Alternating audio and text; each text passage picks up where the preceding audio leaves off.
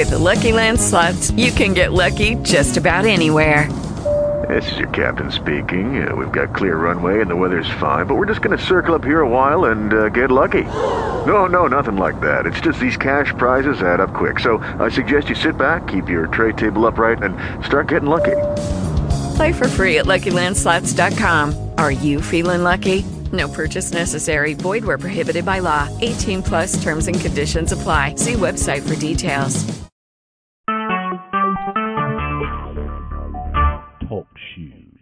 Recorded live.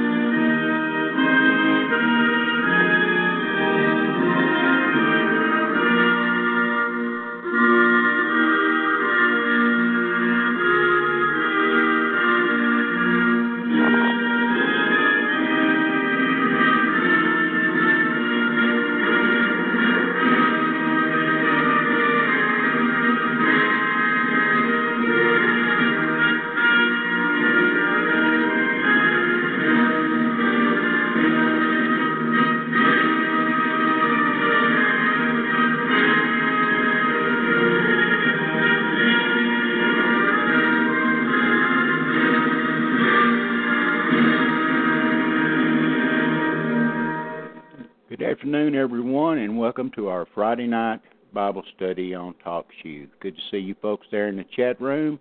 It's a blessing and, a, and an honor for me. It's an honor to me for you to be there. How you doing, Brother Dave?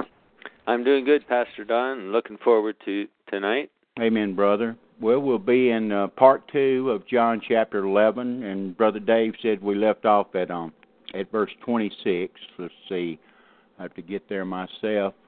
But we've gone. We um I mentioned something the other night about um Mary and Martha, and we were talking about um the resurrection. We hadn't got into it full full steam yet, but we're fixing to.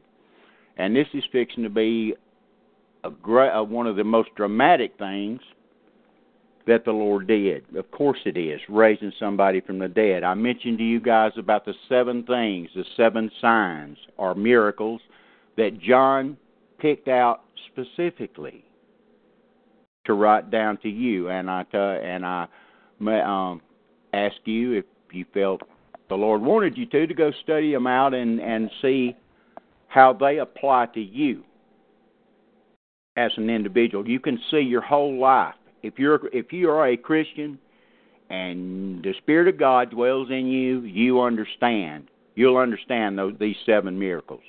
You'll understand that. You'll see the typology that is in those seven. Brother John, the way, when he, the way he writes in the epistles, as well as here in his gospel, and especially when he wrote down the revelation of Jesus Christ, things are ordered. John writes orderly, not like the Apostle Paul. Paul's everywhere. He's all over all over the map most of the time like I've mentioned to uh, you guys before, Romans is the only actual theological work where Paul put things in perspective and in order that he's that that we have of his writings is the book of Romans. But anyway, we'll be here in John 11 tonight, and we'll we'll be detouring shortly when we finish this resurrection thing, and we'll probably get into a little bit of John chapter 12, Lord willing. But having said all that, Brother Dave, if you would, open us in a word of prayer. And, Brother, if you will, please remember Brother Sergio, Brother Steve, and Sister Julie when you pray, and Brother Charlie, please. Okay. Father, in the name of Jesus, we give you thanks for this evening, and we thanks give you thanks again that tonight we get to go before the throne of grace, before the throne of our Father, and we get to hear at the feet of the Lord Jesus Christ, the Word being explained to us by the Holy Spirit of the Lord Jesus Christ speaking to us on a one on one basis, if indeed the Spirit of God dwells in all of us. And Father, we thank you for that privilege because it's only by the blood of Jesus, it's only by the work of Calvary, it's only because we've been redeemed and preordained to such matters. And we take this moment to give thanks and praise and honor to you for that. And Father, tonight, I pray that the eyes of those who've been misled would be open, that the eyes of our understanding would be open tonight, and each and every one of us could go away with some new things taught to us, some fresh bread, some fresh manna from heaven, Father, in the name of Jesus. And Lord, I pray that for all those who have needs like Sergio and, and Charlie and Steve and Julie, Father, I pray that each and every one of their needs would be met here tonight. Yes. That the needs for health, that there would be healing, the needs for direction, the needs for education, the needs for consolation, the needs for comfort, the need for divine direction, Father. I thank you for divine direction and and reconciliation of families. And I pray for all those things to be done for each and every person who's in the chat room and for everyone who later downloads and hears my voice and that of Don tonight teaching, Lord, that you will meet their needs when they ask you for the need to be met. And I pray all this in the mighty name of Jesus. So be it. Amen. Amen. Okay, Brother David, if you would, go ahead, just go up and start in verse 24 and come back down through here, okay? Yes. John chapter 11, verse 24. Martha said unto him, I know that he shall rise again in the resurrection at the last day. Jesus said unto her, I am the resurrection and the life. He that believeth in me, though he were dead, yet shall he live. And whosoever liveth and believeth in me shall never die. Believest thou this? Amen. Well, right here the other night, I explained to you the two different bodies that he's talking about here in verse 25 and 26, and how the Apostle Paul writes about this. Those of us that are alive and remain to the coming of the Lord shall go without dying. A lot of the the pre-tribulation rapture folks will try to take this and make and put a and throw a pre-tribulation rapture in there, but it ain't got nothing to do with that, not at all. Anyway, the Lord's talking about I am. I am that I am. That's his title. The essence of God manifest in the flesh. God the Father and God the Son, these two are one. God the Son, God the Holy Spirit, and God the Father. These three are one. Apostle Paul calls it a great mystery, and it is. you can't there's no way with your human fleshy mind you can explain the Father speaking from heaven and on in, in the same second hearing what's being said on earth as a different individual. Okay? I've taken you back and shown you the two entities in Daniel chapter 7 and how the whole Old Testament is in programs gone by, we went back and seen numerous scripture to back this up. The pre incarnate existence of the Lord Jesus Christ is irrefutable as far as I'm concerned, if you believe the Word of God. It's irrefutable. But anyway, he that he and let's see, and whosoever liveth and believeth in me shall never die. Believest thou this? And the other night we took a little evangelistic trip through the scriptures. And folks, like I mentioned the other night, what you've got today is a bunch of folks that, like the devils do, they believe, but like devils. Just because a devil believes doesn't make that doesn't do anything for that devil. They all believe. I mean, we saw some of them witnessing you. We know who you are. They are the Son of God. Well, that's what Mary did back up here when she said, Yeah, I know you're, or she's going to say down here in verse 27, Yeah, I know you're the Son of God, which should come into the world. Big deal. That's not the gospel. As I may, I think I made mention of that the other night. And believest thou this, Jesus says in verse 26, and just to tack one thing on to everything that I said the other night, Brother Dave, turn to Second Corinthians chapter 13 and read verse 5, please. Okay. Yes. I can quote it, but I want him to read it to you. This is, is Paul's second letter to the Corinthians, and if anybody's listened, didn't listen to the programs of First and Second Corinthians, you'll understand why Paul stays on this bunch. Okay, they're a bunch of carnal Christians, the ones that are really have the the ones that do really have the Spirit of God dwelling in them. They're still carnal. Paul couldn't feed them any meat; he just fed them milk because they wasn't able to bear it. But go ahead, brother, read it. Yes, Second Corinthians thirteen, verse five. Examine yourselves whether ye be in the faith. Prove your own selves.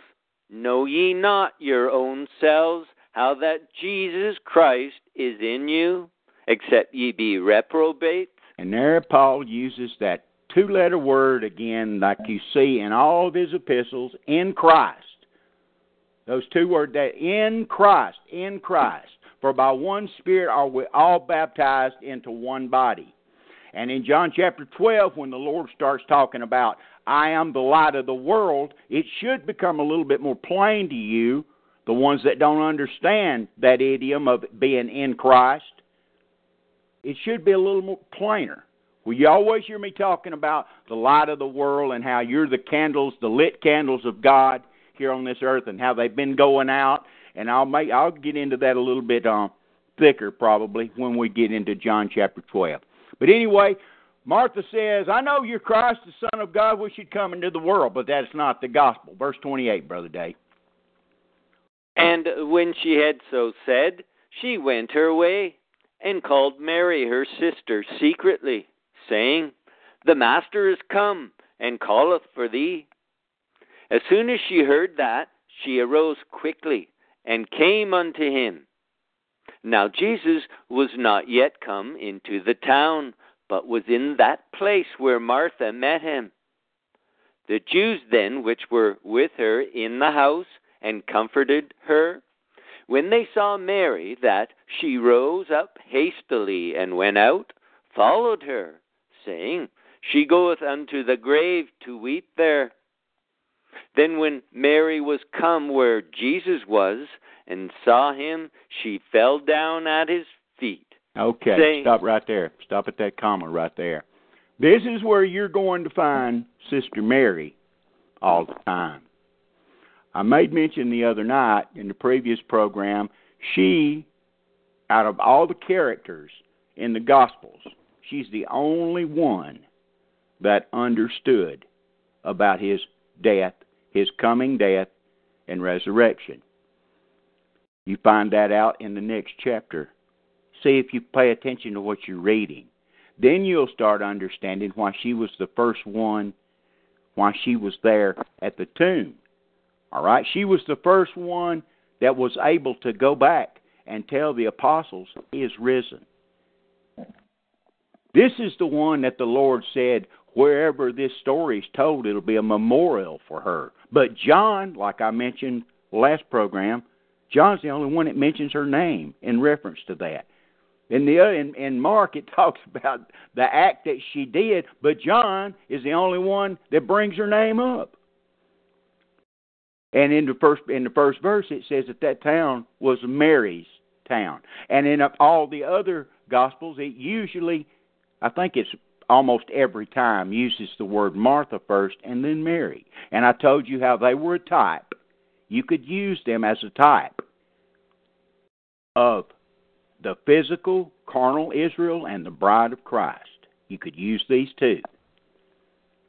And as we get when we get into chapter twelve, I may make some points about that as we go down through that chapter. But she's special. She's special.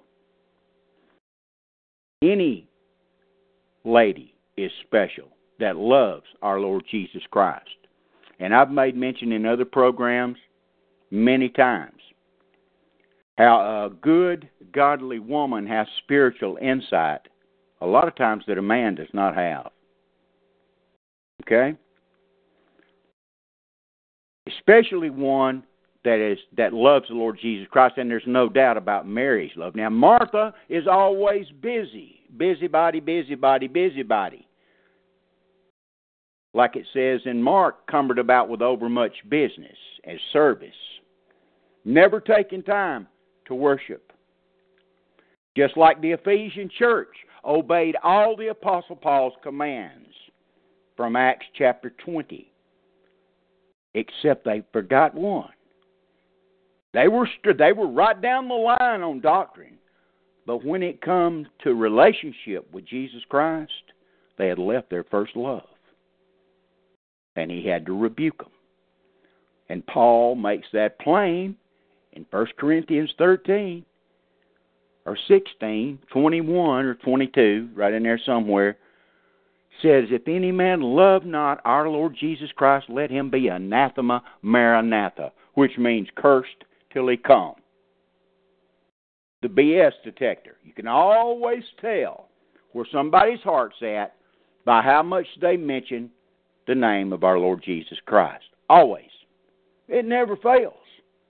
At least I hadn't had it fail.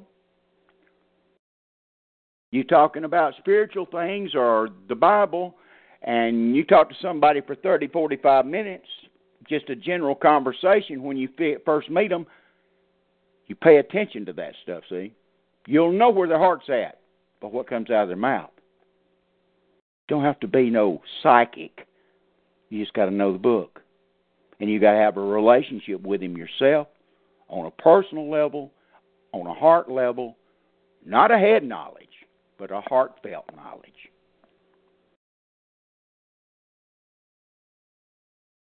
Don't ever forget that. That's the reason First John chapter one is there in the Bible about the fellowship with God the Father and the Lord Jesus Christ.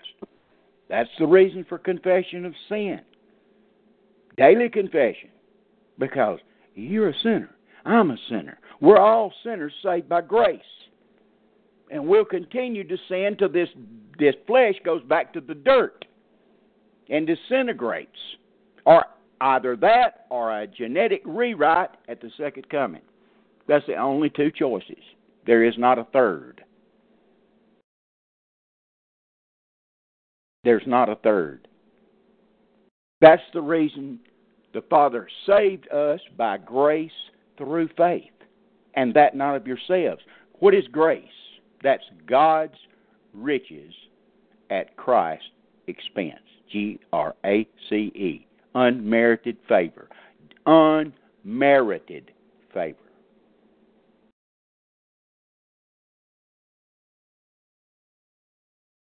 And this bunch, we're going to see in a few minutes how hard hearted they are. We're going to see a difference in the Jewish believers and the, the Edomite Jews that couldn't believe.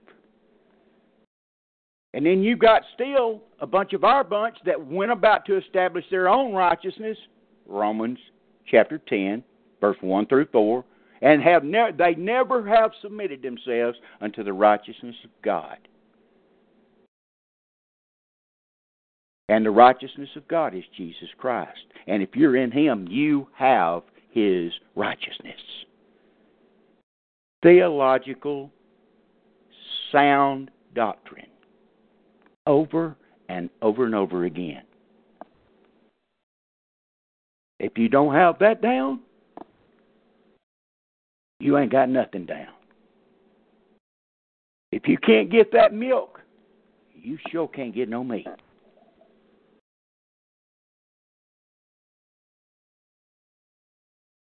Believest thou this, huh? Amen, Lord. Amen. With the heart, not with the head. Continue on, Brother David. She fell down at his feet, saying unto him, Lord, if thou hadst been here, my brother had not died.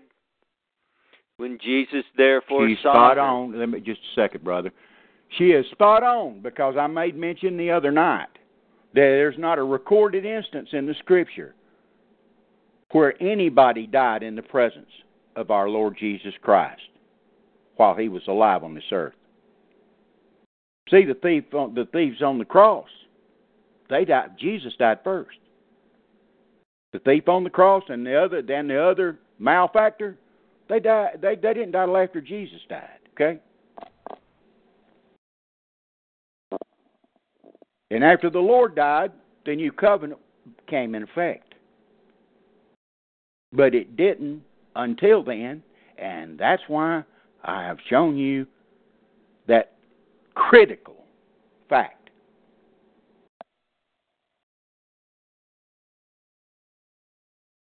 That nobody else wants to deal with. Continue on, brother. Verse 11:33 When Jesus therefore saw her weeping, and the Jews also weeping, which came with her, he groaned in the spirit He and groaned in the spirit. Does that ring a bell to anybody? Does that ring another verse up in your mind? That word groan? Do you know Paul. somebody else that groans? Paul talks about That, groaning. that's right. He talks about the spirit groaneth. Because we don't have need what we should ask for, but the Holy Ghost has had knows what the mind of the Father is, and goes to bat for us. yes. That's in Romans chapter eight, folks. There's a groaning right there. And here the Lord's groaning in his spirit because he loved John. Now, you you you wonder let's just stop and think about this for a second. Ponder this in your mind. He knows what he's fixing to do. What's he crying? He's fixing to they're fixing to get the shortest verse in the Bible. What's he weeping for? Show? Of course not.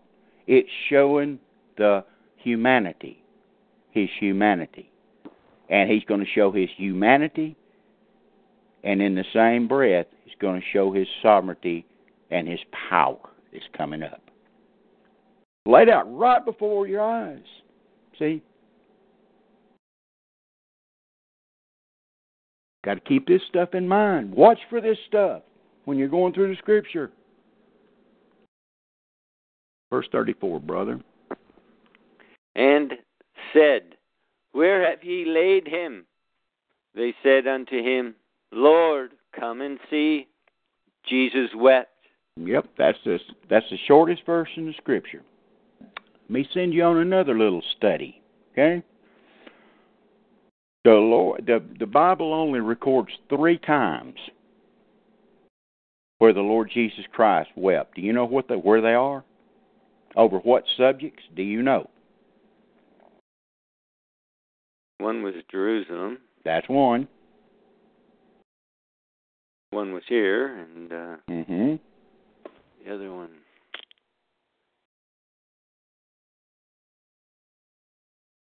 Was in the Garden of Gethsemane. Oh, yes, yeah. hmm Now, if you take those three subjects that he cried over, folks, and you apply that theologically, see what you come up with. See if the Lord gives you anything on it, okay? See, that's the way you study the scriptures, folks. It's not the Lord cried three times. Well, those three times must be pretty important. Shouldn't they be important, Brother Dave? Yes, absolutely. oh. Utmost. Absolutely. The creator of everything cried, showing his humanity, here especially, and his love.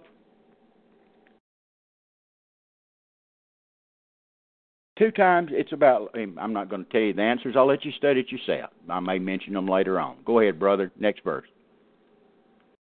Jesus wept. Then said the Jews, Behold, how he loved him. And some of them said, Could not this man, which opened the eyes of the blind, have caused that even this man should not have died? Well, the answer to that is of course he could have, but that wasn't part of the plan. Things happen in our life all the time for a reason. No different here. No different here with Brother Lazarus. Why do the righteous suffer and the wicked prosper? The whole book of Job's about that subject. This is just another example of see remember the first of the chapter when the Lord stayed two extra days to make sure Lazarus was dead and then some folks want to wonder why they go through what they go through. See, when we understand that everything that's done, the reason we understand the reason we're here, what we're supposed to do, and who the boss is, it straightens out a lot of things in our life, folks. A lot of things. All things that were created were, were created for one thing for His pleasure. Not yours, not mine, not your mama's, your daddy's, or children, for His pleasure. The very fact of putting Him first above all those things I mentioned is a necessity for joy and spiritual understanding and fellowship with the Lord.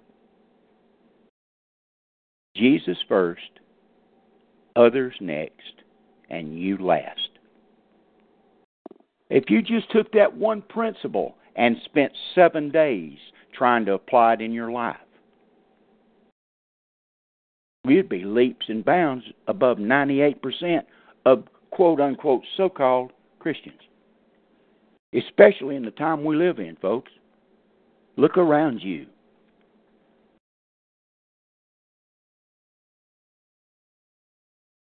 How could you possibly obey the Lord's commandment of love thy neighbor as thyself if you don't put them first. I mean, a lot. There would be a bunch of rich neighbors. There'd bunch, be a bunch of well taken, well taken care of neighbors. You get my drift. If you put others' needs ahead of your own on a regular basis, not a once a year deal.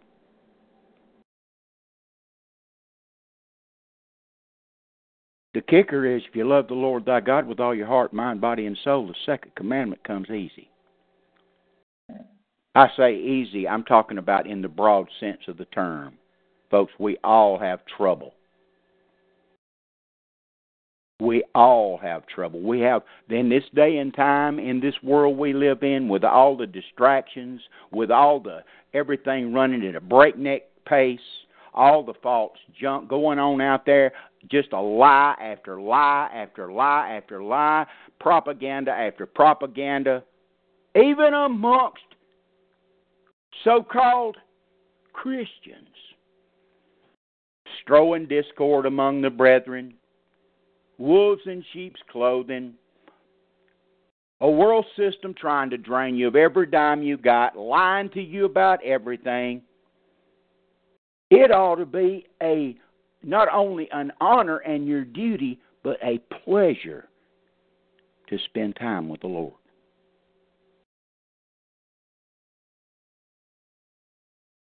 And draw closer to him. Mary don't have that problem. She's spot on. And the Lord commends her for it.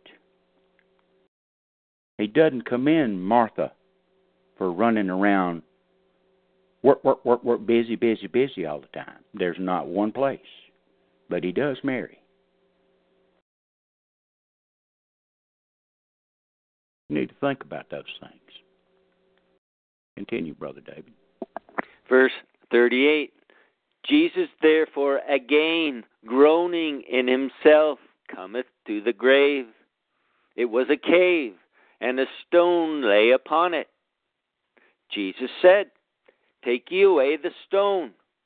Martha, the sister of him that was dead, saith unto him, Lord, by this time he stinketh.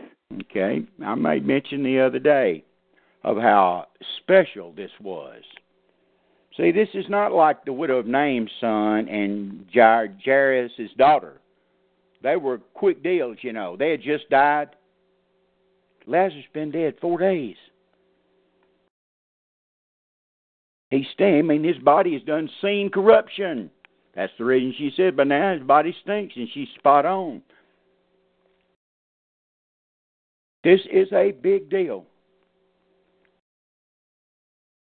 And you think about the things that take place here.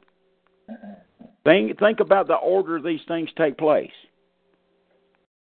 The Lord's given some fixing to give some commands right here. You think about that in spiritual light of yourself. Think about this stuff. Think about the death, burial, and resurrection of Christ. Think about who's in charge of all that, of what you see coming down right here.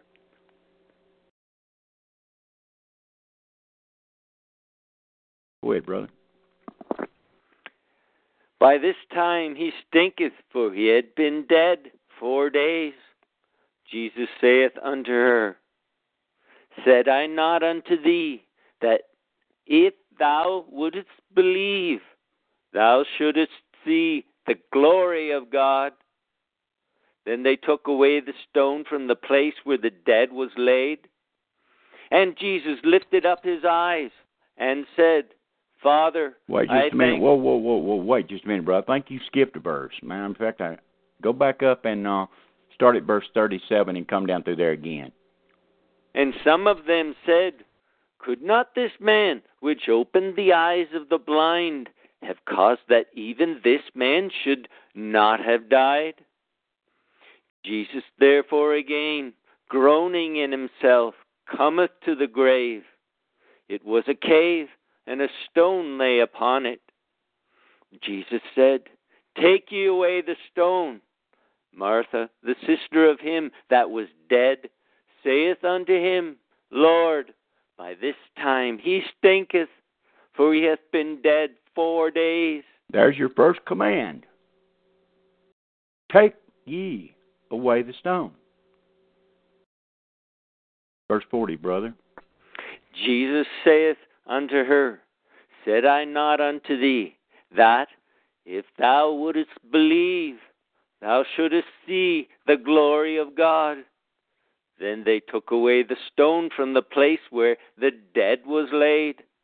And Jesus lifted up his eyes and said, See there, Father. just a second, brother, before you get into the red letters.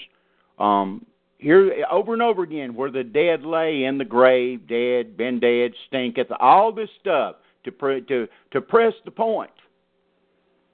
Not no haphazard coming down through here, he's dead, and then just go on to the deal. That, that keeps on. The Holy Spirit keeps on emphasizing, hey, this guy is stone cold, dead on the market rotting, rotting in the grave. For we were all dead in trespasses and sin, folks. All our righteousness was as filthy rags.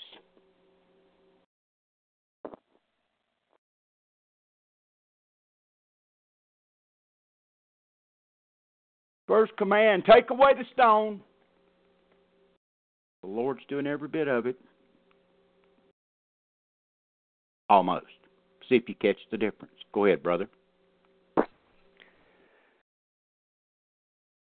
Father, I thank thee that thou hast heard me. And I knew that thou hearest me always. But because of the people which stand by, I said it, that they may believe that thou hast sent me. Absolutely. And here we could run a reference to John 17, but we're not. We're going to wait till we get to John 17 because there's so much revealed in John chapter 17 that we that's where we'd be for the rest of the program. So we're going to wait till we get to John 17. But it, the Lord says, "And I know that thou hearest me always." But because of the people which stand by, I said it. Just because you know something don't mean somebody else knows something. And folks, like I mentioned a couple of programs ago, no man liveth to himself and no man dieth to himself. Your testimony before men, not only with your mouth, but with your life, speaks volumes.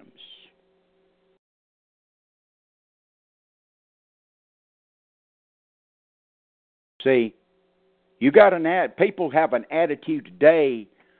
Well, I can do. I don't care what. They just need to hear what I'm saying. You know, no, no, it doesn't work that way, folks. A lot of times, your life speaks a lot louder than no matter how loud you scream or what you say.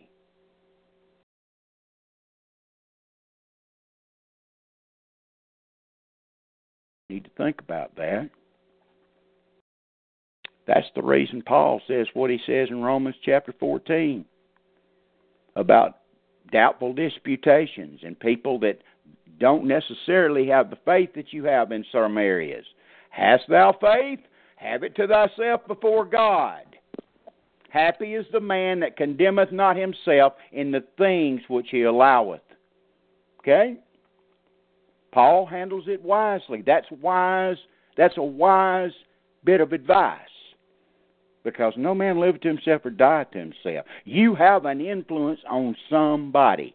Husbands, your wives, wife, your husbands, fathers, your children.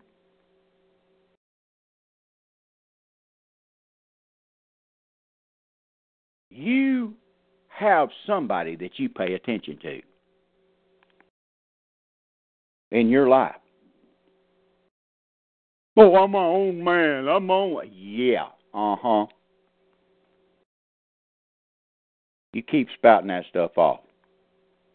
Talk to the rock, talk to the wall somewhere. Maybe it'll believe you. I know better. The book don't lie.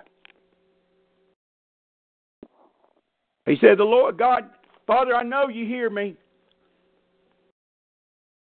And he's been praying in his mind. See, talking to his father in his mind. But now he's going to say it out loud.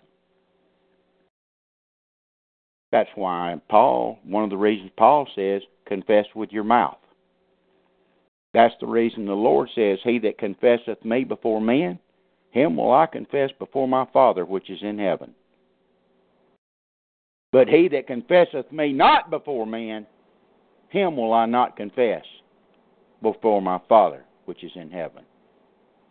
Brother Peter says, always be able to give an account of the hope the reason of the hope that lieth within you. Always. Shouldn't be any stuttering. Shouldn't be, well, I'm not a good public speaker. Hey, it's not. It shouldn't be you speaking anyway. you see?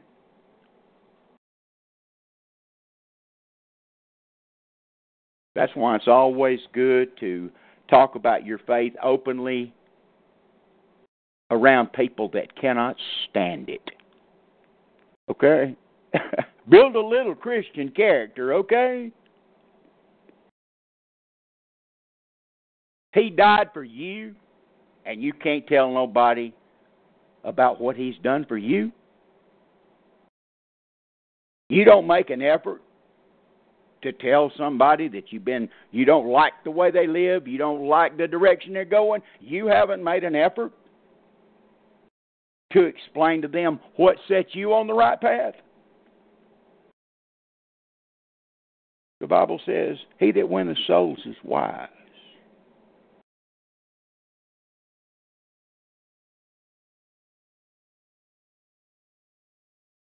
In Daniel chapter 12, it goes so far as to say that, he, that those that turn many to righteousness shall shine as the stars forever.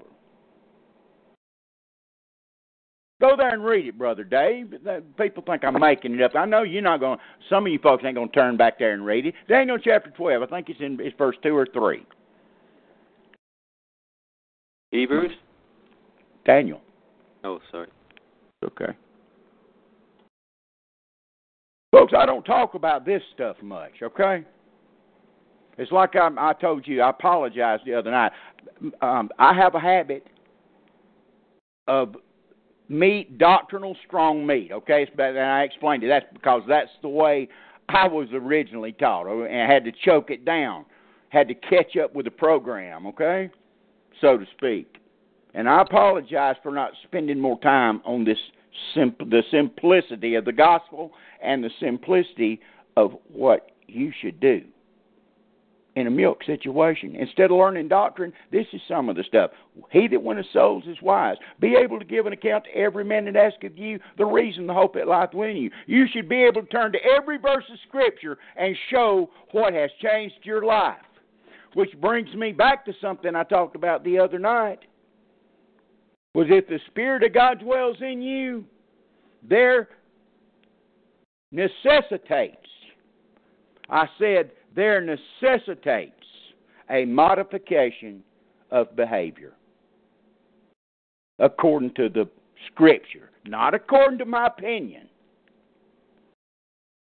If any man be in Christ, he is a new creature. Behold, old things are passed away, all things are become new.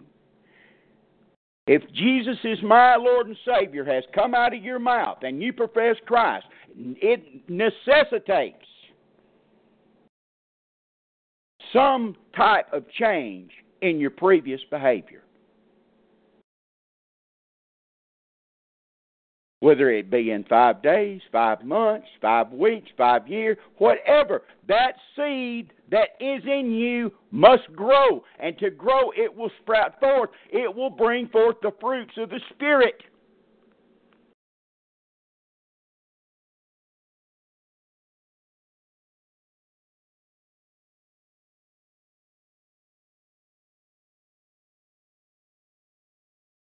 Read it, brother Dave. Brother Dave. Daniel yes. 12. Daniel 12, verse 1. And at that time shall Michael stand up, the great prince, which standeth for the children of thy people. And there shall be a time of trouble, such as never was since there was a nation, even to that same time. And at that time thy people shall be delivered, every one that shall be found written in the book. And many of them that sleep in the dust of the earth shall awake, some to everlasting life, and some to shame and everlasting contempt. And they that be wise shall shine as the brightness of the firmament, and they that turn many to righteousness as the stars forever and ever. Okay. Number one, is he talking about Israelites? Answer unequivocal, beyond any shadow of a doubt, yes. Michael stands for the children of Israel. So, why are, and you don't get to righteous, righteousness is not brought about by realizing who you are.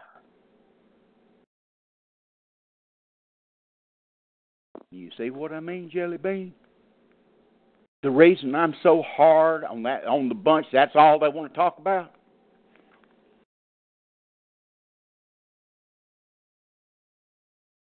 He that's when it souls is wise. Back to John, brother. Yes. Now I, I know as Brother Dave's turning back to um, John chapter eleven, I'm sure that you recognized Matthew twenty four and Mark thirteen in those phrases that the angel was telling Daniel. Because the Lord reiterates that in Matthew chapter 24 and Mark 13. Okay? Okay, Brother Dave. And when he had thus had spoken, he cried with a loud voice, Lazarus, come forth. Okay, here he is. I wonder if he hadn't said Lazarus, what would have happened? Every grave would have opened. No, they don't nobody believe that, Brother David. They don't nobody believe that. I do. Of course you do. You know why he believes that, folks? Because that's what the book says. Well, I ain't never seen that. Turn to John 5, brother. Certainly. John 5. I'm going to show you how personal this deal is. I'm going to show you how personal this new covenant relationship business is, okay? Read verse. Start reading at verse um, 26 and read down through. And and No, just read verse 28. Listen to what he says, folks. Okay. Verse 28 Marvel not at this, for the hour is coming, in the which all that are in the graves shall hear his voice, and shall come forth, they that have done good unto the resurrection of life, and they that have done evil unto the resurrection of damnation. That is the resurrection, the general resurrection spoke of. That is the second resurrection spoken of in the book of Revelation. The general resurrection. That's not the Bema seat. Because anybody that reads 1 Corinthians 3 knows that nobody is everlasting damnation.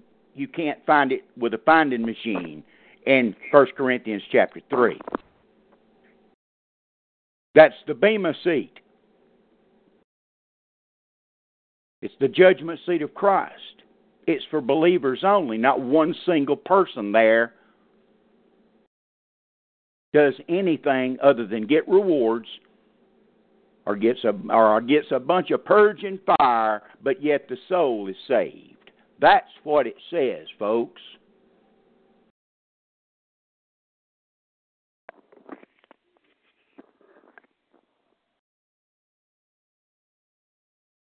And unless you get the difference between the judgment seat of Christ and the general resurrection, the general judgment, your doctrine will never be sound.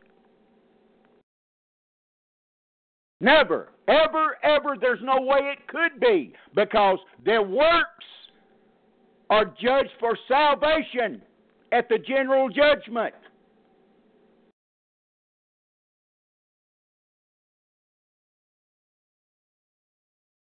And that is the book of life that it talks about at the general resurrection, not the Lamb's book of life. I've went through it before, not going to go over it again. But Lazarus here, he calls him by name. And if he was to say, Come forth, arise, every grave would open because it's going to. He's displaying his power here. Now let's look at the person personability of this. Turn to Matthew chapter. Let me see. What is it? Matthew. Oh shoot, Matthew. Uh, John chapter ten. Go back John to 10. John ten, brother. Mhm. I think it's in John ten, not Matthew. And read verse three. Watch what he says. To him the porter openeth, and the sheep hear his voice, and he calleth his own sheep by name, Bingo. and leadeth them he out. calleth them by name. Here he calls one of his sheep forward, Lazarus. If he hadn't have said Lazarus, every tomb would have busted wide open, folks.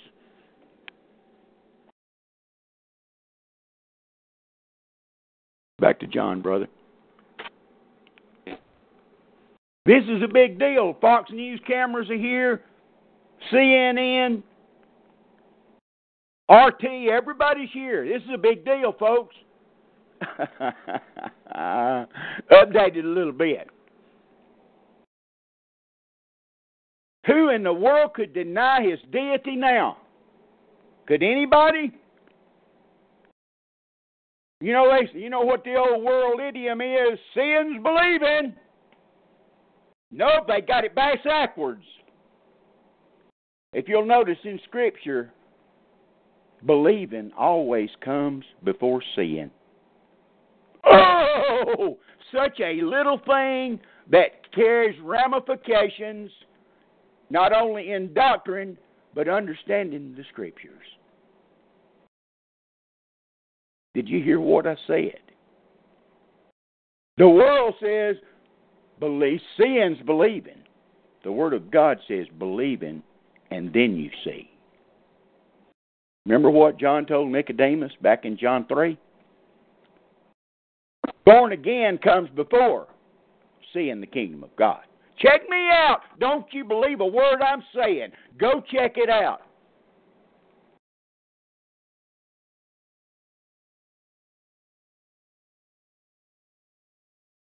There in a single you did not know when you were born. I've made this statement in times gone by. Believing your regeneration actually, to get technical, straining it gnats here in a way, but in biblical terminology, it's not. Because check me out, believing always comes before seeing. Faith cometh by hearing, hearing by the word of God. Okay, what is faith? The substance of things Hope hoped for, the evidence, the evidence. of things not seen. Believing in hope, and then they come. You're we the just shall live by faith. It's like I mentioned the other night. Thomas, he told Thomas, because you have seen, you believe. But more blessed are those that's going to believe and have not seen. The idiom holds through all through the New Testament, folks.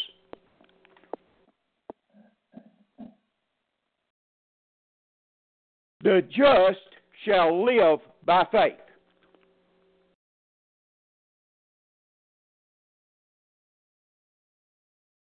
Now you got on if you update updates, you got this big deal going on, and every camera is on this, and so of course the world's going to believe now, right? Everybody's going to get it, man. This guy has come out of the grave, been there four days. Somebody tipped off the news, and they've been sitting there with the cameras. Got a question in the chat room. yeah, she. Matthew asked, "Is there a difference between hope and faith?" They're basically the same thing. But they either but listen, Matthew, either one. It's not it's not just by belief alone, it's not by faith alone. Okay? Each one real saving faith produces. Okay? It produces. It's not. It's not like like I mentioned a while ago. It's not like well the devil, like James, brother James says. We're going to go there in a little bit. James says the devil. You you say that believest, you, you do okay. The devils believe and tremble. So it's not just about head belief. That's the reason I scream, jump up and down, turn flips, go there all the time. It's the heart. 18 inch difference. 18 inch difference between the head and the heart. There's not a single demonic force in this universe, in eternity, whatever, that does not know who Jesus Christ is and believes he's real. And believes that he did exactly what he said. What does that do for them? Absolutely nothing. That's why it's got to be with the heart. And that's why there's so many in our persuasion that ain't never tasted, have never tasted the Spirit of God and the truth of God. And I don't make any bones about saying that.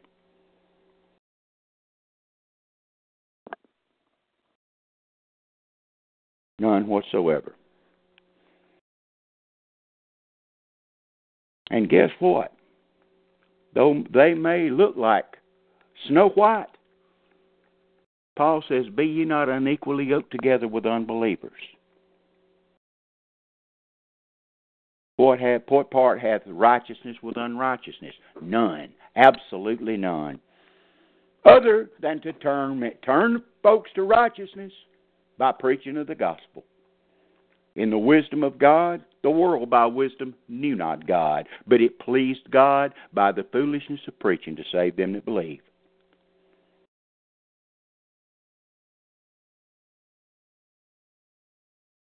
Does that answer your question, Brother Matthew? He said, "Thank you." You're more than welcome, son. Next verse, Brother Dave. Verse 44 And he that was dead came forth, bound hand and foot with grave clothes, and his face was bound about with a napkin. Jesus saith unto them, Loose him and let him go. Okay, second command. Third, I mean third, Lazarus come forth, roll the stone away, and here's these grave clothes. This is a problem that a lot of people have, okay? I'm talking about real, real Christians because of the lack of pure doctrine that's taught correctly and a love for the Lord Jesus Christ. It's these grave clothes. Paul says, Reckon ye yourselves to be dead unto Christ? Dead to this world, excuse me, but alive unto Christ. That's what baptism is all about. It's a figure. Like when I baptize folks, buried with him in baptism, that's a baptism of death. It's a picture of somebody dying and going under the waters of death, the waters of the grave. And when they come up, raised to walk in newness of life. I said newness of life. I didn't say there. Like I said earlier, there there needs be and de- demands a behavioral change in a true believer.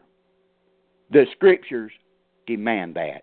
Some kind, some way. Repentance is a change of heart, a change of mind, a change of heart, a sorrow for the way you live, and a desire to do better. It's simply put, that's the way it is.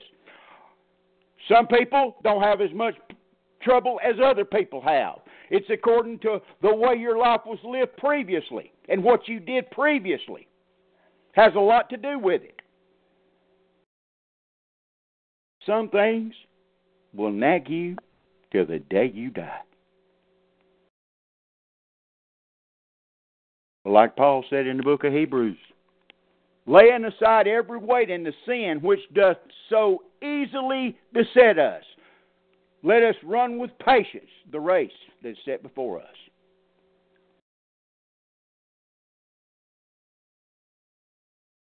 Every child of the Father has just enough just enough fleas on them to remind them they're a dog. Now, if you approach that with an honest heart and with truth, you run, you understand why First John chapter one is in the Word of God. You understand that?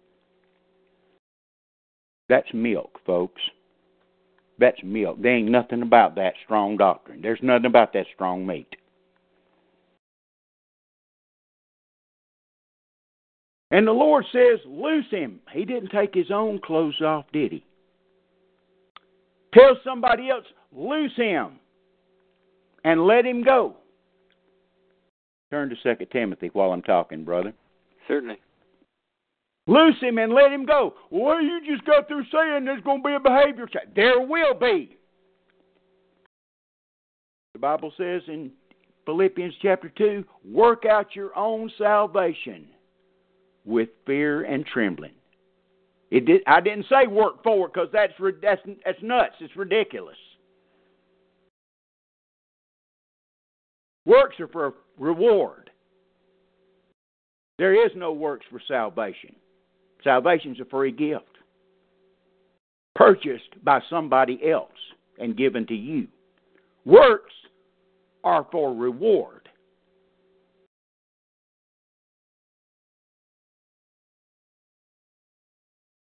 Loose him and let him go. Work out your own salvation with fear and trembling, Philippians 2:10. For it is God that worketh in you both to will and to do of his good pleasure. In 2 Timothy chapter 2, where Paul's talking about the household of God, he lets you know plainly there's two, there's there's more there's more kind of folks in the household of God than, than a lot of folks think.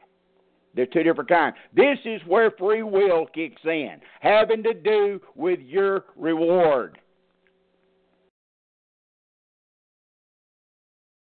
This is free will. And the Father trying to guide along with the Holy Spirit and Jesus Christ in you. Read it, brother, where it said, In a great house there's many yes. vessels. Verse 20. But in a great house there are not only vessels of gold and of silver, but also of wood and of earth, and some to honor and some to dishonor. You got that? Man, some to honor and some to dishonor in the household of God. Continue to read, brother. If a man therefore purge himself from these, he shall be a vessel unto honor, sanctified, and meet for the master's use, and prepared unto every good work. Bingo. Meet for the master's use, for it is God that worketh in you both the will and to do of his good pleasure. See? You say, well, God can do anything He wants. Of course He can. But there'll be some kings and there'll be some priests.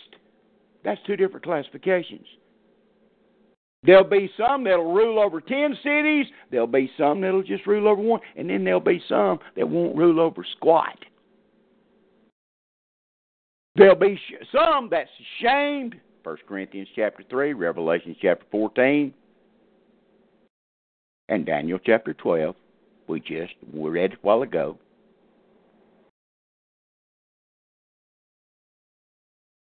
How important it is now to get the act together. Salvation is of the Lord, but works and your payday on the other side, as Brother Dan Allen used to like to say, is totally up to you.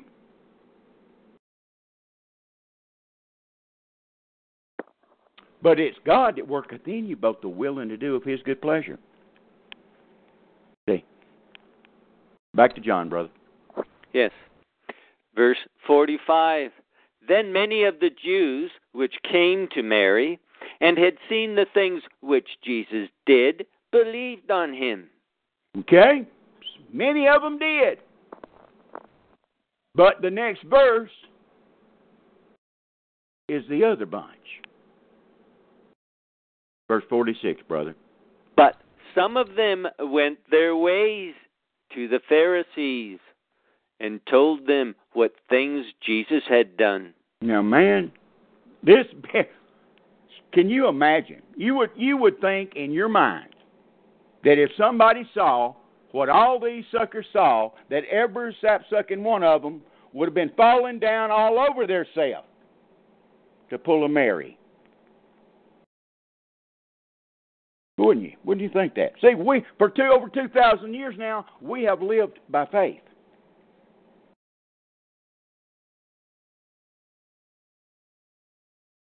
One of these days, somebody's going to show up working miracles out in the open. Can you imagine, after over 2,000 years of the just shall live by faith, and then somebody showing up on the scene, working signs and great wonders before their eyes? Could you see? Now do you understand how there could be the, the, the tail end of a great falling away? Why do you think the admonition of be not deceived is stacked all around that little tidbit of eschatology? See? You see, I'm gonna stop. I'm gonna go ahead and mention it right here before we go any further. But I, I don't know if I've brought this up. I think I said I was going to talk about but hadn't talked about it in detail yet. Let me explain something to you. You remember me making the comments about what the Jews said? This guy has uh, turned the world upside down. We're going to see that in John 12. I'm going to make mention again of this simple thing. That was a paradigm shift, okay? From Genesis chapter 10, from after the fall, from Genesis 3:15 onward. You've had it's been a more it's been a polytheistic I'm talking about world, okay? I'm talking about ever swinging soul as a general rule. Before the resurrection, it was a polytheistic world, and uh, it was a matriarchal world with divine goddesses, divine female gods, along with male gods, but the female gods that were that were everywhere. It was matriarchal, it was polytheistic, and then there was a paradigm shift. The paradigm shift was the resurrection of Jesus Christ. And then for the next two thousand years, that's up and down, up and down. But that's the way. That was the main. That was on the main burner. Now, as we come to the end of the age, there's going to be another paradigm shift.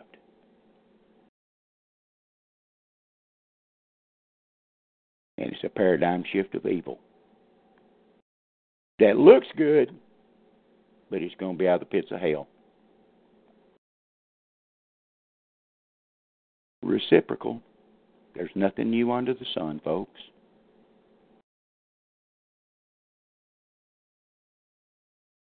If you don't understand that simple fact, you'll never understand eschatology. If you don't understand the past, you'll never understand the future.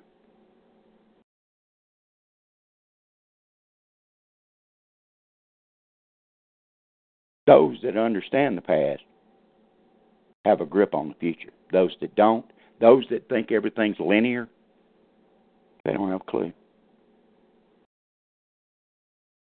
Because it's anti biblical. The scripture's plain. There's nothing new under the sun, and God requires that which is past. There's going to be a paradigm shift and a strong delusion that the Revelation says deceives the whole world, except for a small elect few.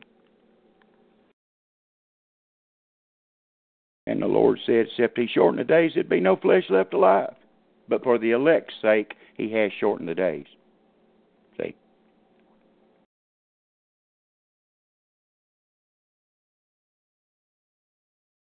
But this is a gear up. This raising of Lazarus here, it's a gear up to the big finale when Christ comes up from the grave.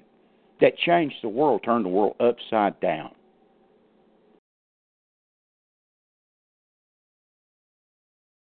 Every nation, kindred, tongue on this earth realizes this.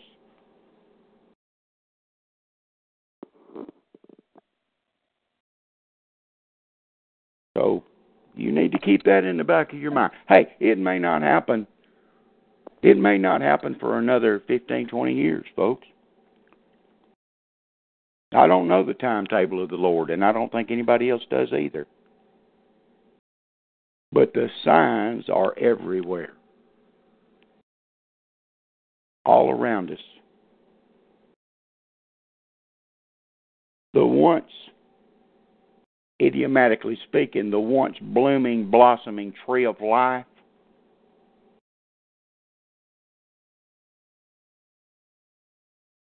the blossoms have fell off, the flowers have withered, the leaves have turned brown, and she's nigh unto cutting down. And I speak about the white Christian Western nations of this world that turned the world upside down, that I talk about all the time. Fading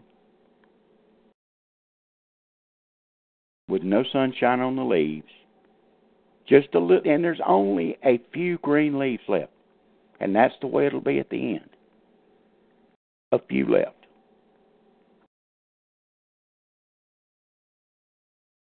All the preterists and all the you know the post millennialists that oh there's going to be grand revivals and all that stuff that all that stuff.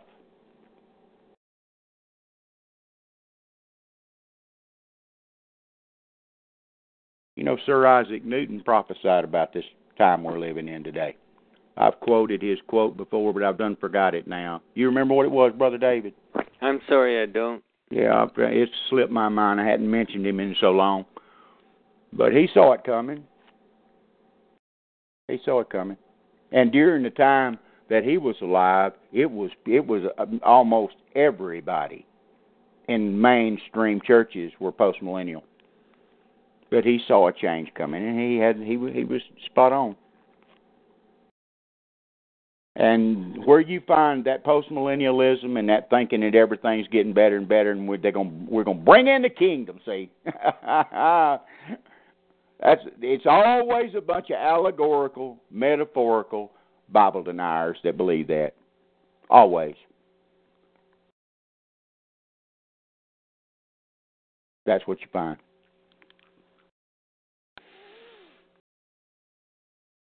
But the Lord raises Lazarus sets the precedent for what's coming shortly because he's, he's, we're fixing to enter into that time period of the Passion coming up. In the next few chapters, we're going to get into it.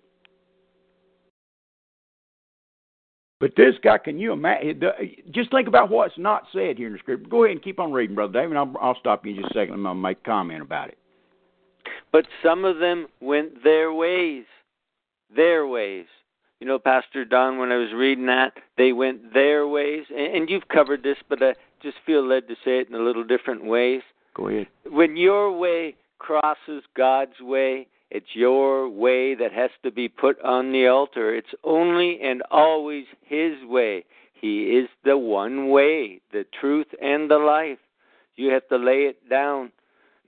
Many times a week, there are people that hear the Word of God that could repent, could cry out to the Lord Jesus Christ, and be born of the Spirit of God. They hear, they see a miracle. They, they hear a confession of a miracle. They see what God's done for somebody, and they go their way. Mm-hmm. And I just feel that there's some people, probably not here in the chat room, but who are going to listen at some time in the future, and they're one of those people. And I want you to not be counted among those who went their own way, but go His way. Go the one way, the truth, and the life. Give it up to the Lord Jesus Christ. Ask Him to save you. Get on your knees and cry out to God. Cry out to Jesus to save you, and He will. Amen, brother. He that cometh unto me, I will in no wise cast out. Amen. That's what He says.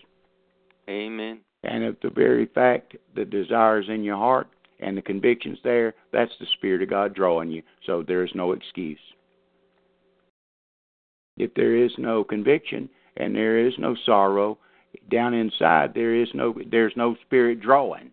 It's not a mental decision, see? You've got some out there. Well, I'm not going to go there tonight, but there is I yes I will too. I have listened to some folks in years gone by that are of our persuasion. I've never heard testimony. I've never heard when it's all I've never heard the exaltation of the Lord Jesus Christ being put on a pedestal.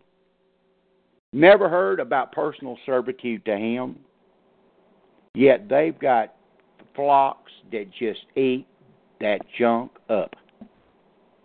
What they're selling. And I'll say, I'll, I'll just go ahead and say this. If by some stretch of the imagination the Spirit of God dwells in them, woe be unto them at the judgment seat of Christ.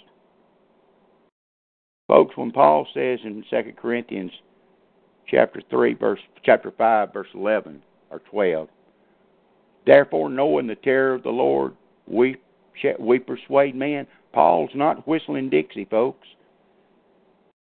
That's the judgment seat of Christ he's talking about. He's warning the Corinthians again. He's done told them in 1 Corinthians 3. Now he's reiterating it in 2 Corinthians chapter 5.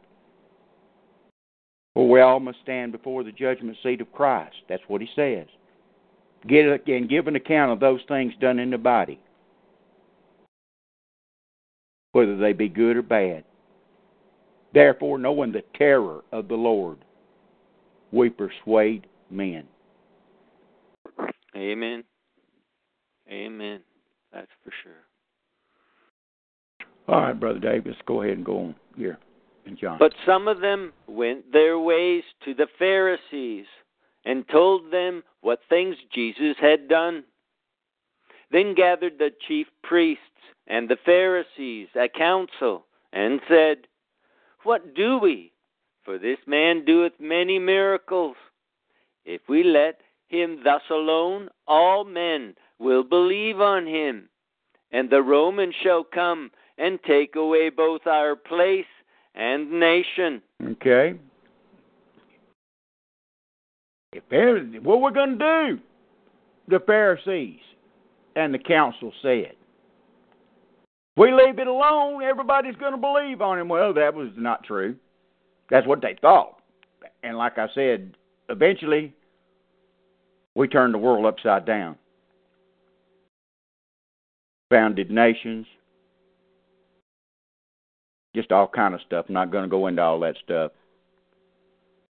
Anybody that knows history knows it's true. It, they didn't go east to China or Japan. They went west.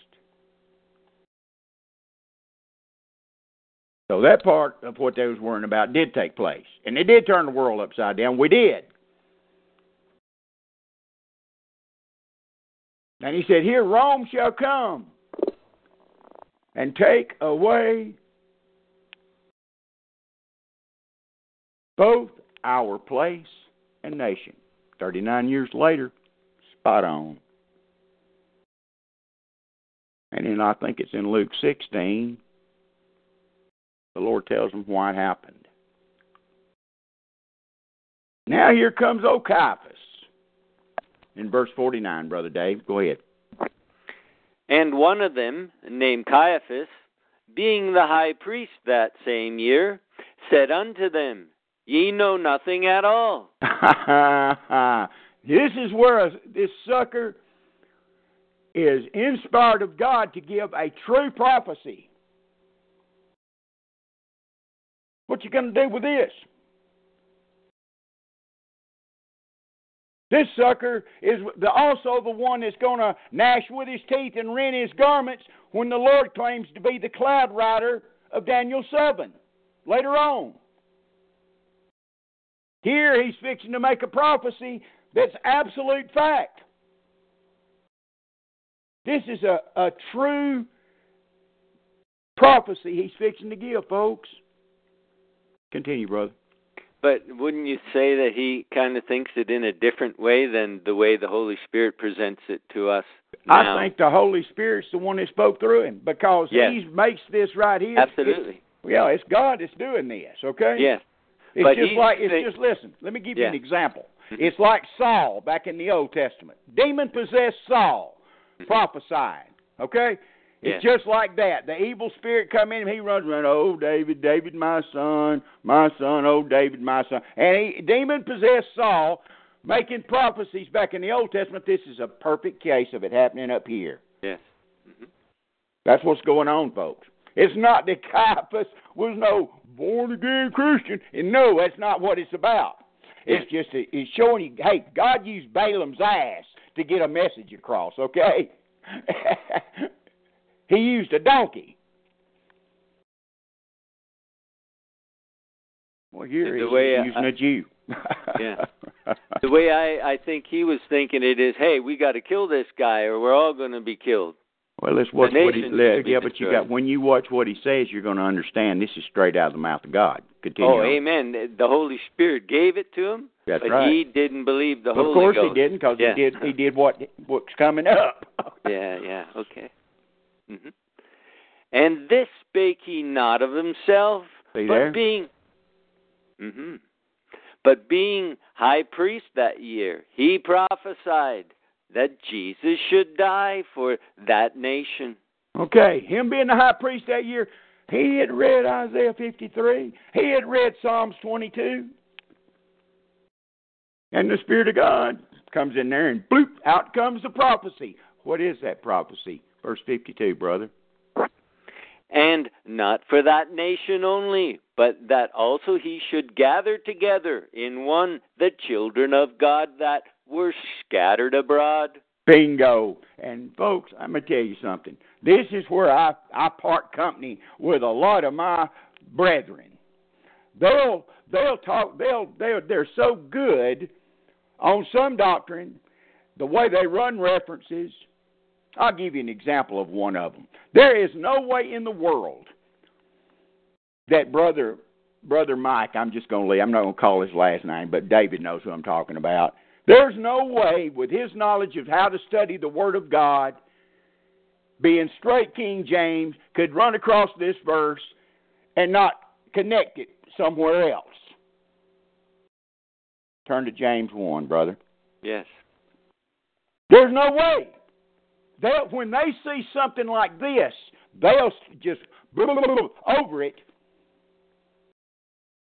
and won't stop and study it. Everywhere else they'll stop. Well, this is a reference to this. This is a reference to this. Well, why didn't they do it here? If they did it here, they would understand the few verses coming up. You get a second witness to what he's talking about in verse 54. It doesn't say it per se, but it uses a name that ought to, the Spirit of God ought to go, bing, I need to look this up. I need to look at other verses and, uh, and, and other contexts to see what, what's going on here. See, that's the ones that interpret Hosea chapter 1 and 2 wrong, folks. The Anglo Israel truth's all in here. I did it myself, folks. I know I'm telling the truth about these folks. It's not that they're mean, it's not that they're wicked. They don't want to see it. Go ahead, brother. Read James 1 1. James, a servant of God and of the Lord Jesus Christ, to the twelve tribes which are scattered abroad. Bingo. Reading. Now, listen, listen, listen, my brethren out there that listen to this that that think that I'm a heretic for teaching the Anglo-Israel truth. Why didn't you run the reference here? Why didn't you run the scattered? Why didn't you run it? Why didn't you run the reference? Scattered abroad. I thought they were all amalgamated into the It doesn't say Gentiles here. It says God's children scattered abroad. You got a second witness in James 1 1. If you didn't understand Hosea 1 and 2, you'd finally get it, put the Holy Spirit would put it together. If you would be as honest about studying this and not worried about somebody bad mouthing you, calling you a heretic. I'm speaking to some of my brethren I know that listen to this program, folks, by the way. Back to verse 43, brother. Yes. But you, did you notice in 52 here, he says, and not for the nation only. Did you catch that? Comma. Not for the nation only. But that also he should gather together in one. You remember what Paul said in Galatians?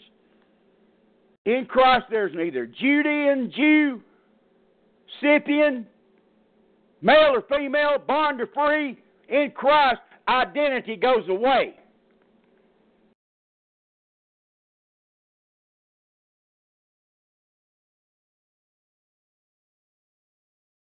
In Zechariah, the Bible plainly tells you that the tents of Judah would be saved first.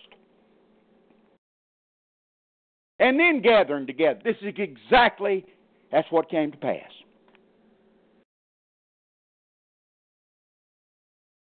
Verse 53, brother. Yes.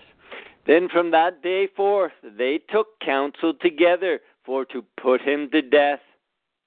From that Jesus. day forward, after making, I mean, after making that prophecy, prophecy up here, old Caiaphas, and from that day forward, from what day forward? From the day of Lazarus' resurrection. Can you imagine what was going on? The Bible is silent. John is silent. Don't you ever wonder what was going on between Mary and Martha with their brother? What what happened, man? What all did you see? Where did you go? Can you imagine the conversation? Can you imagine all the gossip, all the talk that was this was going wild. You know that this made a this made a big hoopla on the evening news, so to speak, because of the next chapter, the way it starts off. But don't you ever wonder what the what the Bible's clear about what it says, but it's super clear, really, about some of the things it don't say. Wouldn't you love to known? It was so it it so speaks so loudly that there was some extra canonical trash written later on in the second, third, fourth century by somebody. Oh, this is the Book of Lazarus. Lazarus' sayings. I forget exactly what it's called. You you ever heard of that, brother David? I've heard of different things about how they say, you know, Lazarus went teaching and all that. Yeah, yeah. I'm sure there's some truth to it, but anyway, it's not the word of God. No, verse fifty-three. Yes. Then from that day forth they took counsel together for to put him to death. Jesus therefore walked no more openly among the Jews, but went thence unto a country near to the wilderness in a city called Ephraim. Bingo. You see, if the spirit, if somebody's looking for the truth, folks, and they come down through here studying the Word of God, see some some of what I'm talking about is foreign to some of you folks because you don't understand putting line upon line, line upon line, precept upon precept, precept upon precept, here a little and there a little. See, you don't understand that. See, when you run across phrases, remember me giving you that testimony the other night about how when my eyes first started being opened, how I typed in a into a um, a Strong's Concordance online, and bingo, that was that I was off to the races when I understood something that I didn't understand before. I just believed what what I was taught. Even though I knew the book, I still wouldn't go against what I was taught. But when I pulled it up and looked at it for myself, it wasn't what I was being taught. And I didn't tell y'all the other night what that what that phrase was. Well, I'm to tell you tonight. It was a thief in the night. I typed in those words, a thief in the night, and every place that th- that phrase occurs in Scripture popped up in front of my eyes. And I saw that I'd only heard about two of them and not heard about the rest. See? And right here, anybody doing a word study that ran, ran across scattered and had read the Word of God and not just pick and choose what they read, but had been through and through the Scripture, would have remembered. I've seen that, I'm running reference on that. Bingo! It would have come up in James 1 1 in reference to the 12 tribes who they are taught was amalgamated among the Indians and Jap- or anything else other than our people. Oh, they was care they was caught up in the other nations, and they were this and they were that. Well, who in the world's James writing to then? I thought they were lost. I thought they was lost today. Well, how did James write to them? just simple stuff like that. Brother Marty, I know you're you're going to listen, brother Marty. Why don't you think? About, well, I know what you're going to say. Well, James, that's written to the Jews. No, brother. No, it's not. Genesis 1 to Revelation 22 is written for you and for me. All the Word of God. You better leave that hyper dispensationalist junk alone, brother.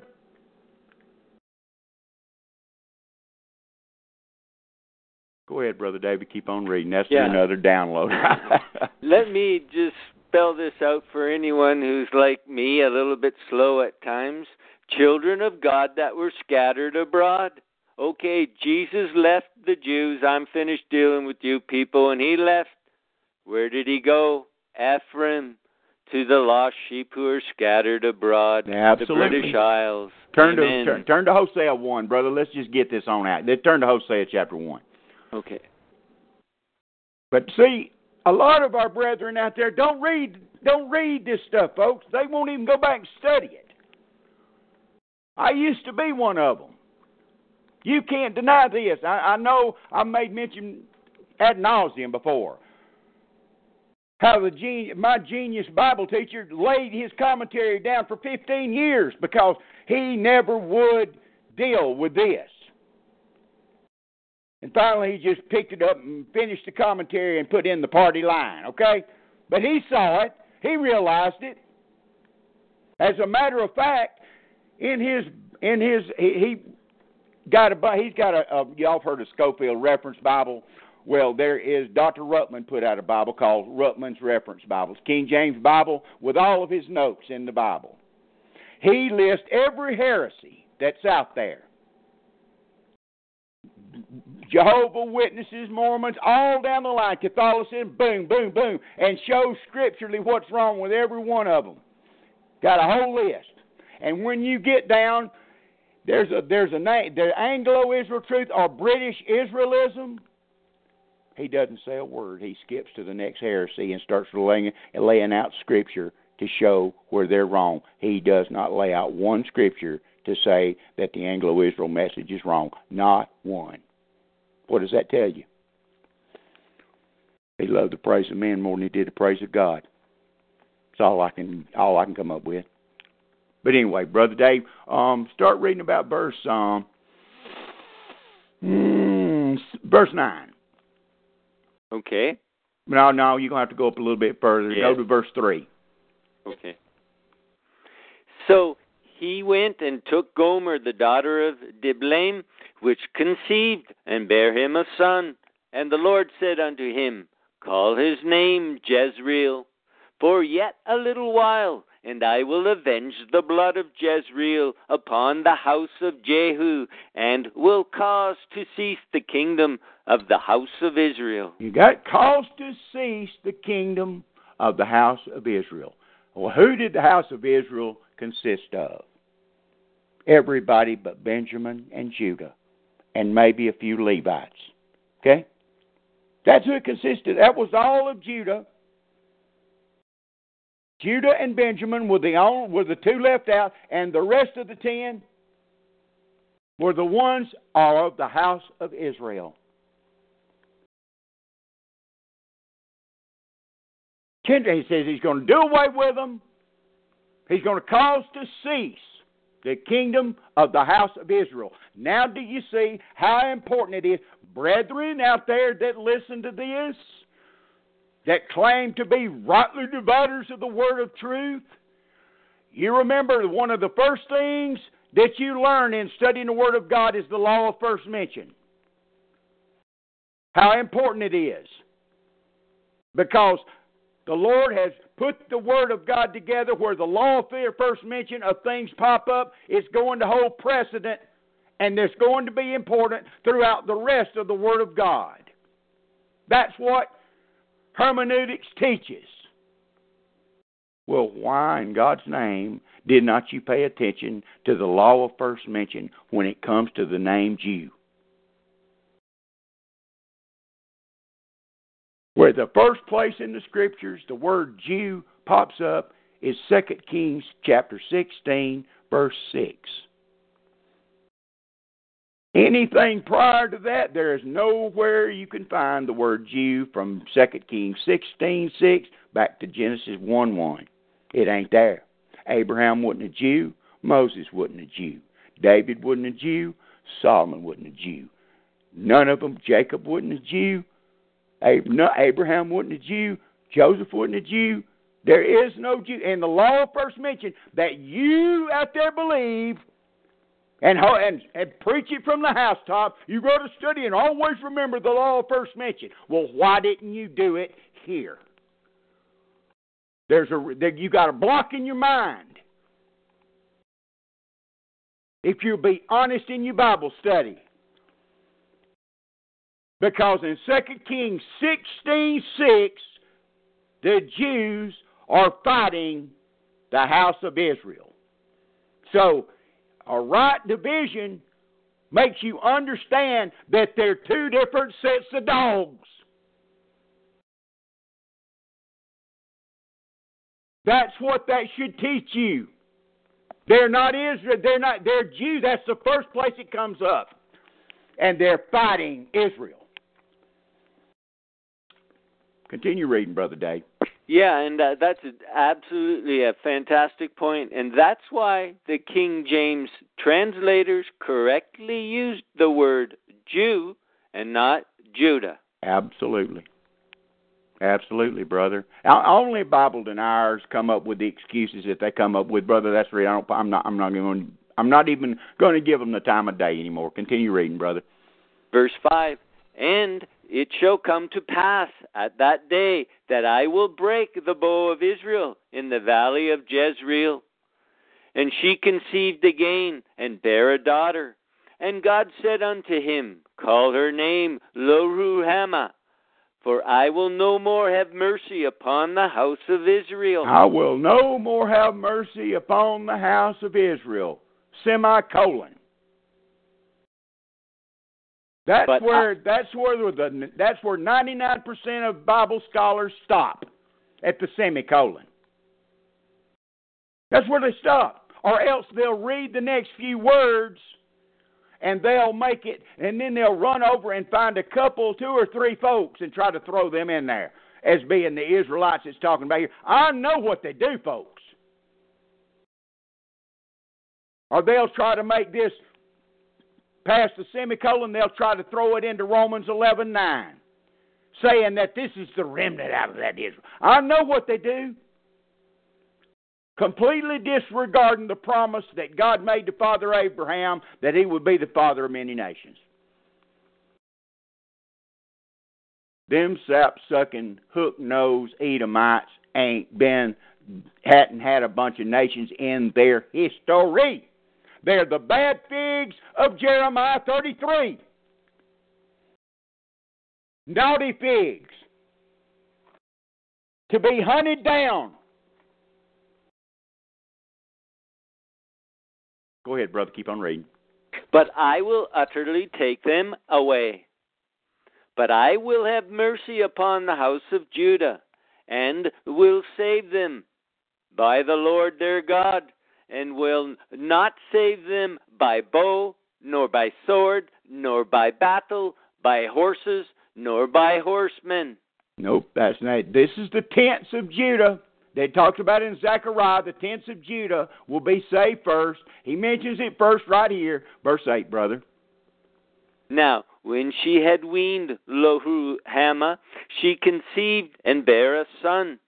Then said God, Call his name Loammi, for ye are not my people, and I will not be your God. He's talking to the house of Israel, folks. He tells you in the very next verse.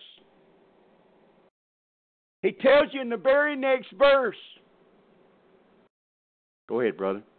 Yet the number of the children of Israel shall be as the sand of the sea, which cannot be measured nor numbered. And it shall come to pass that in the place where it was said unto them, Ye are not my people, there it shall be said unto them, Ye are the sons of the living God. Paul makes a direct quotation of this in Romans chapter 9.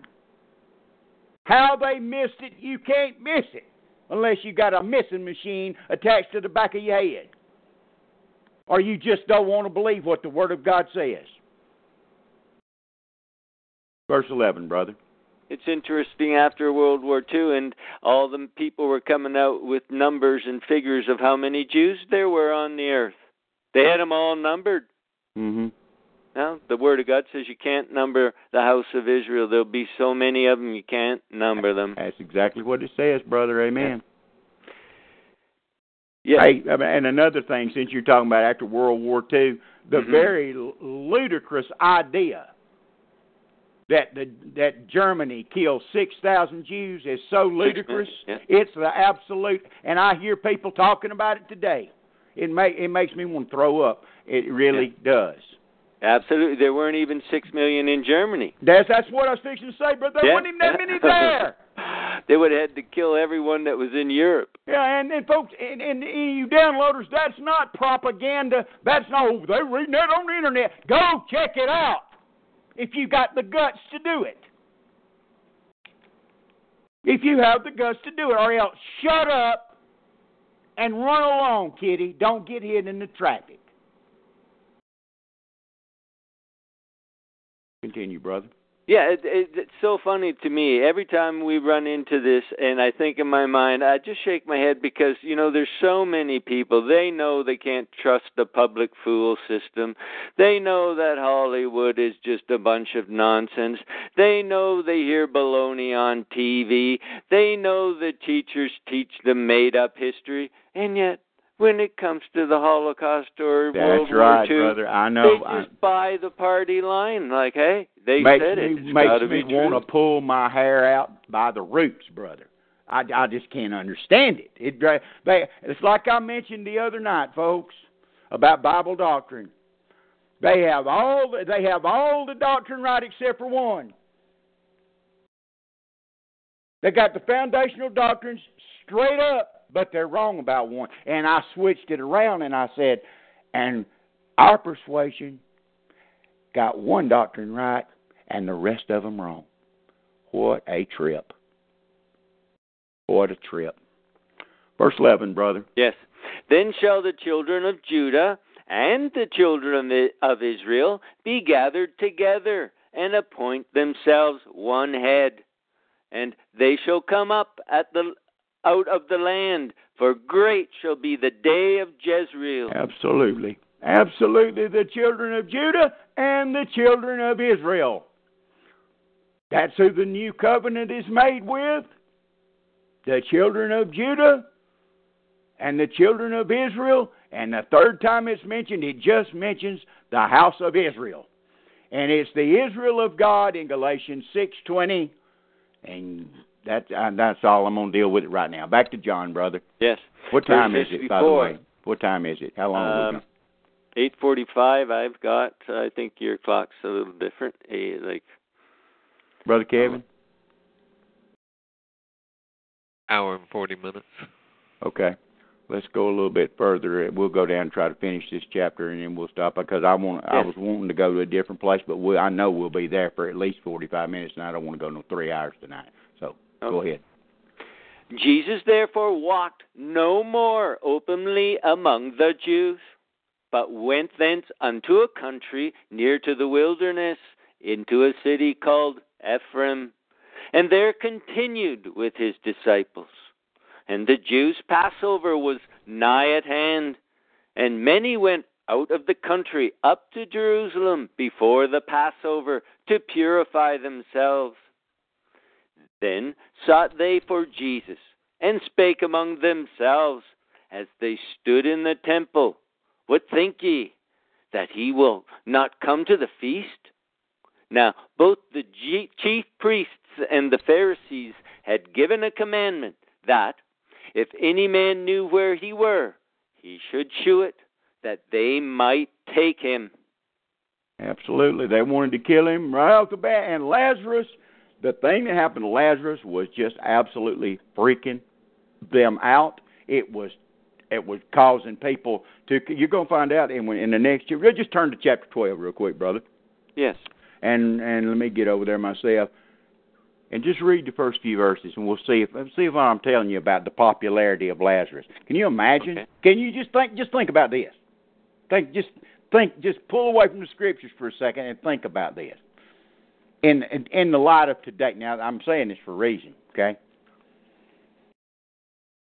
Just wonder if there was somebody that this um how do you put it um this person was running around telling everybody, okay, like this, like who was that idiot that said the rapture was going to take place a few years ago and had all these people following him? And uh, what was his name, brother David? He had a radio program, and um, I can't think of his name. Uh, shoot, had all these people believing they was going to take off from the earth. I'm talking about a bunch of folks. Had a popular radio program. Hal Camping, you remember him? No, sorry. No. Didn't know him up here in Canada. Wow, man, he I, I heard about him. Yeah, I mean he. I mean he. But just imagine, just imagine that it was a Harold Camping type person had, had for years been saying this is going to happen on this date, and let's let's switch it. Let's flip flop it. Say such and such is going to be raised from the dead. This is going to happen. He's going to be raised from the dead. This person, the Lord has showed me this person is going to be raised from the dead. Going to be raised from the dead. Fox News, CNN, RT, all the news. They they come to the grave. And all of a sudden, this guy shows up and he says, Roll away or open up, mausoleum. And the caskets creak and all them scary movies you've seen and all the Dracula rising from the dead, all that, those idioms and all that typology down through the ages. And all of a sudden, out pops this person. But the thing about it was, was prior to this guy saying that this person was going to rise from the dead, everybody on national television saw him get killed. And then the guy starts telling everybody he's going to raise from the dead. And he does. Can you imagine if one resurrection caused a paradigm shift? And for 2,000 years it's been by faith alone, no sight, and then in a lost, wicked, uncharacter, ungodly world, somebody prophesies that somebody is going to die and raise from the dead and they do it again. Can you imagine the paradigm shift that would take place? Did you know your Bible talks about that happening? Oh, yes. You didn't know the beast was wounded unto death? And after three days came back? You didn't know that? Well, see, if you'd leave your flipping allegorical crap alone, you might get you might start understanding some scripture. Remember how all through the Word of God we've talked about we've talked about counterfeit and typology.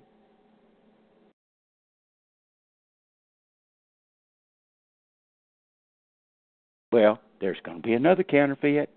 That's not my. That's what it says. That's what it says. Be thinking about that before we get to the book of Revelation. Any questions in the chat room? No, sir. Okay. Oh, uh, that's right. I was going to get you to read a little bit in chapter one and show you the popularity of Lazarus. Go ahead and start reading in chapter one, chapter twelve, brother. Twelve, verse one. Then Jesus, six days before the Passover, came to Bethany, where Lazarus was, which had been dead, whom he raised from the dead. There they made him a supper, and Martha served, but Lazarus was one of them that sat at the table with him. Then took Mary a pound of ointment of spikenard. Okay, we're, we're, we're going to stop. We're going to stop at verse two. We're fixing to get off into some deep. Hey, we're going to get off on another trail right here in, in verse three. But anyway, Lazarus is at this supper, and a little bit later on, you're going to see where they say, and all the people that believed on Lazarus, the one who was raised from the dead. I mean, he's he done he done hit he made po- he's popular, folks. Wouldn't you love to have a chit chat with him after he got washed up and took a shower and got his clothes on, put his blue jeans and his t-shirt on, and sat down to eat? Wouldn't you really? Wouldn't you like to have a conversation with him? I was thinking he probably was uh, gained about twenty pounds going on the full gospel breakfast circuit, and uh, full gospel you know, fellowship. those, yeah, yeah, and eating all those chicken dinners and everything. Huh? Yeah, yeah. Banquet. That's, that's right, brother. Absolutely. But you, you need to think about it. It's not being irreverent to think like that, folks. The Lord will open your mind up, you will. Okay? You don't have to change the Word of God to make it interesting. You don't have to change the Word of God, okay, to understand it. If the Spirit of God dwells in you, show you where the. If you see what you think are problems, just understand this: the problem's not the book, the problem's you. And the, well, the Lord may not want to show you yet. Hey, he let guys walk with him for three years that didn't have a clue. they didn't have a clue. And they were walking with the big W Word of God. And like I said, the only one in the bunch that understood it, and we're going to find it out in a few minutes, that he's going to die was Mary. And you can't find out. And now the others you'll find out later on. Well, thinking back, they remembered that he said such and so. They remembered. In other words, it's hindsight. Most of prophecy is looking back and see, realizing that it took place. But see, Mary's setting the precedent for a little bit of advanced revelation of what's coming. Just thought I'd throw that in to knock the wheel off from turning so smoothly. and if Brother David will remind me the next time we meet this coming Sunday night, I'll take you and show you the two the two witnesses that dictate that you can know what's coming in the future. Not according to my opinion, but according to the Apostle Paul and the Apostle Peter. I'll take you to the scriptures and show you. I will do that. Okay, brother. Heavenly Father, we thank you for this time we've had tonight to open your book, Father, yes. and have a good time of fellowship around your word. And Father, I pray that you'd give each and every one in the chat room, answer their prayers, give them a blessing, Father. Watch over them, take care of them. If there's any sick, please heal them up, Father. Yes. Heal up their wounds, heal up their wounded heart. If it, it's uh, emotional problems, Father, heal up their mind. Father, you know their needs. Holy Spirit, make intercessions for them because you know the mind of the Father. And you know what each one of your children need. And Father, I pray that you'd answer those prayers on wings of eagles speedily, Father. Give them a taste. Give them a divine taste, Father, of the New Jerusalem. And whatever you do, whether you do it or whether you don't, we'll still give you all the honor and the praise, Father, for it's in Jesus' name we pray. Amen and amen. In Jesus' name. Amen. Contact information for Don Spears Ministry. Telephone number 334 397 2333.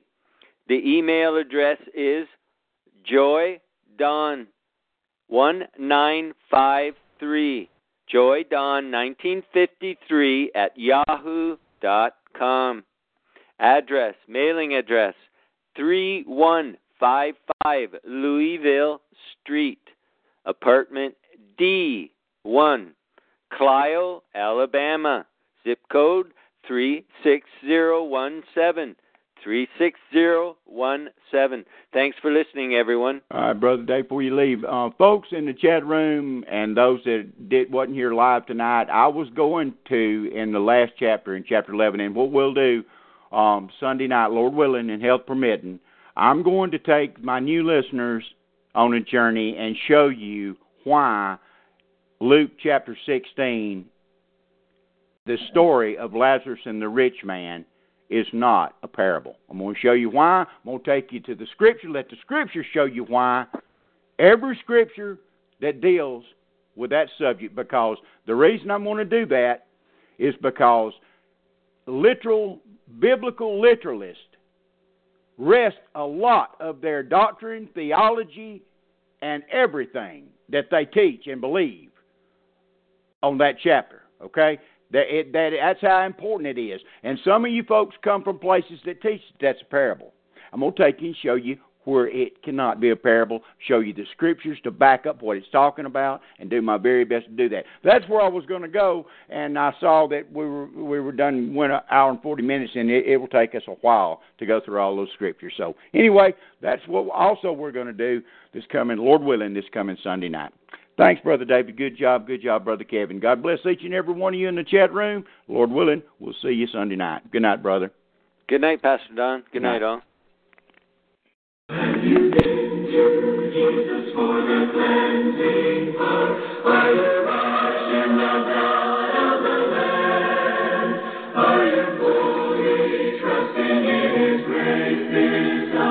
Are you washed in the blood